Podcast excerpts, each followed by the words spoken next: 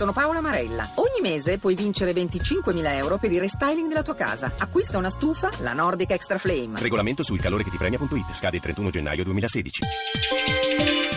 Chiave di lettura.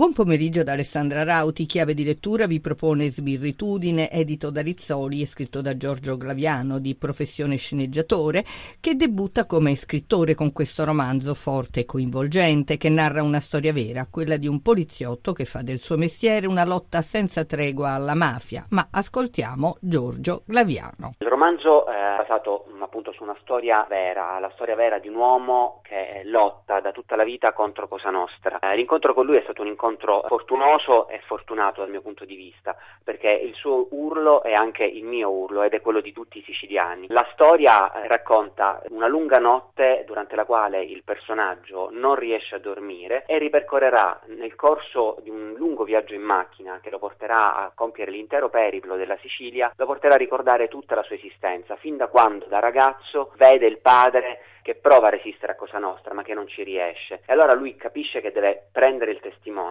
portare avanti questa battaglia ed è qui che lo seguiamo nel corso continuo della sua opposizione, senza compromessi, senza se, senza ma, che lo porterà, come ripete spesso il, il personaggio realmente esistente, se tu indaghi sul furto di un carico di arance ti troverai ad arrivare dritto al cuore dello Stato. Un mondo duro e spietato quello che lei ci descrive. È quello che succede ogni giorno in, in Sicilia, quello che accade ogni giorno a Palermo e nelle varie città che sono raccontate nel romanzo, ma che accade ogni giorno in tutte le città italiane. Quella che viviamo, che ognuno di noi vive, è una guerra ed è una guerra nella quale ognuno di noi deve scegliere da che parte stare ed è questo il motivo per cui il romanzo è un romanzo sì, che chiede al lettore di stare dalla parte del bianco o del nero, mai nella parte del grigio, che è la parte di confine, la parte nella quale il compromesso allinea e Cosa Nostra può trarre i nutrienti per continuare ad attaccare lo Stato. Graviano, lei parla di guerra, ma c'è speranza di sconfiggere Cosa Nostra e le altre mafie?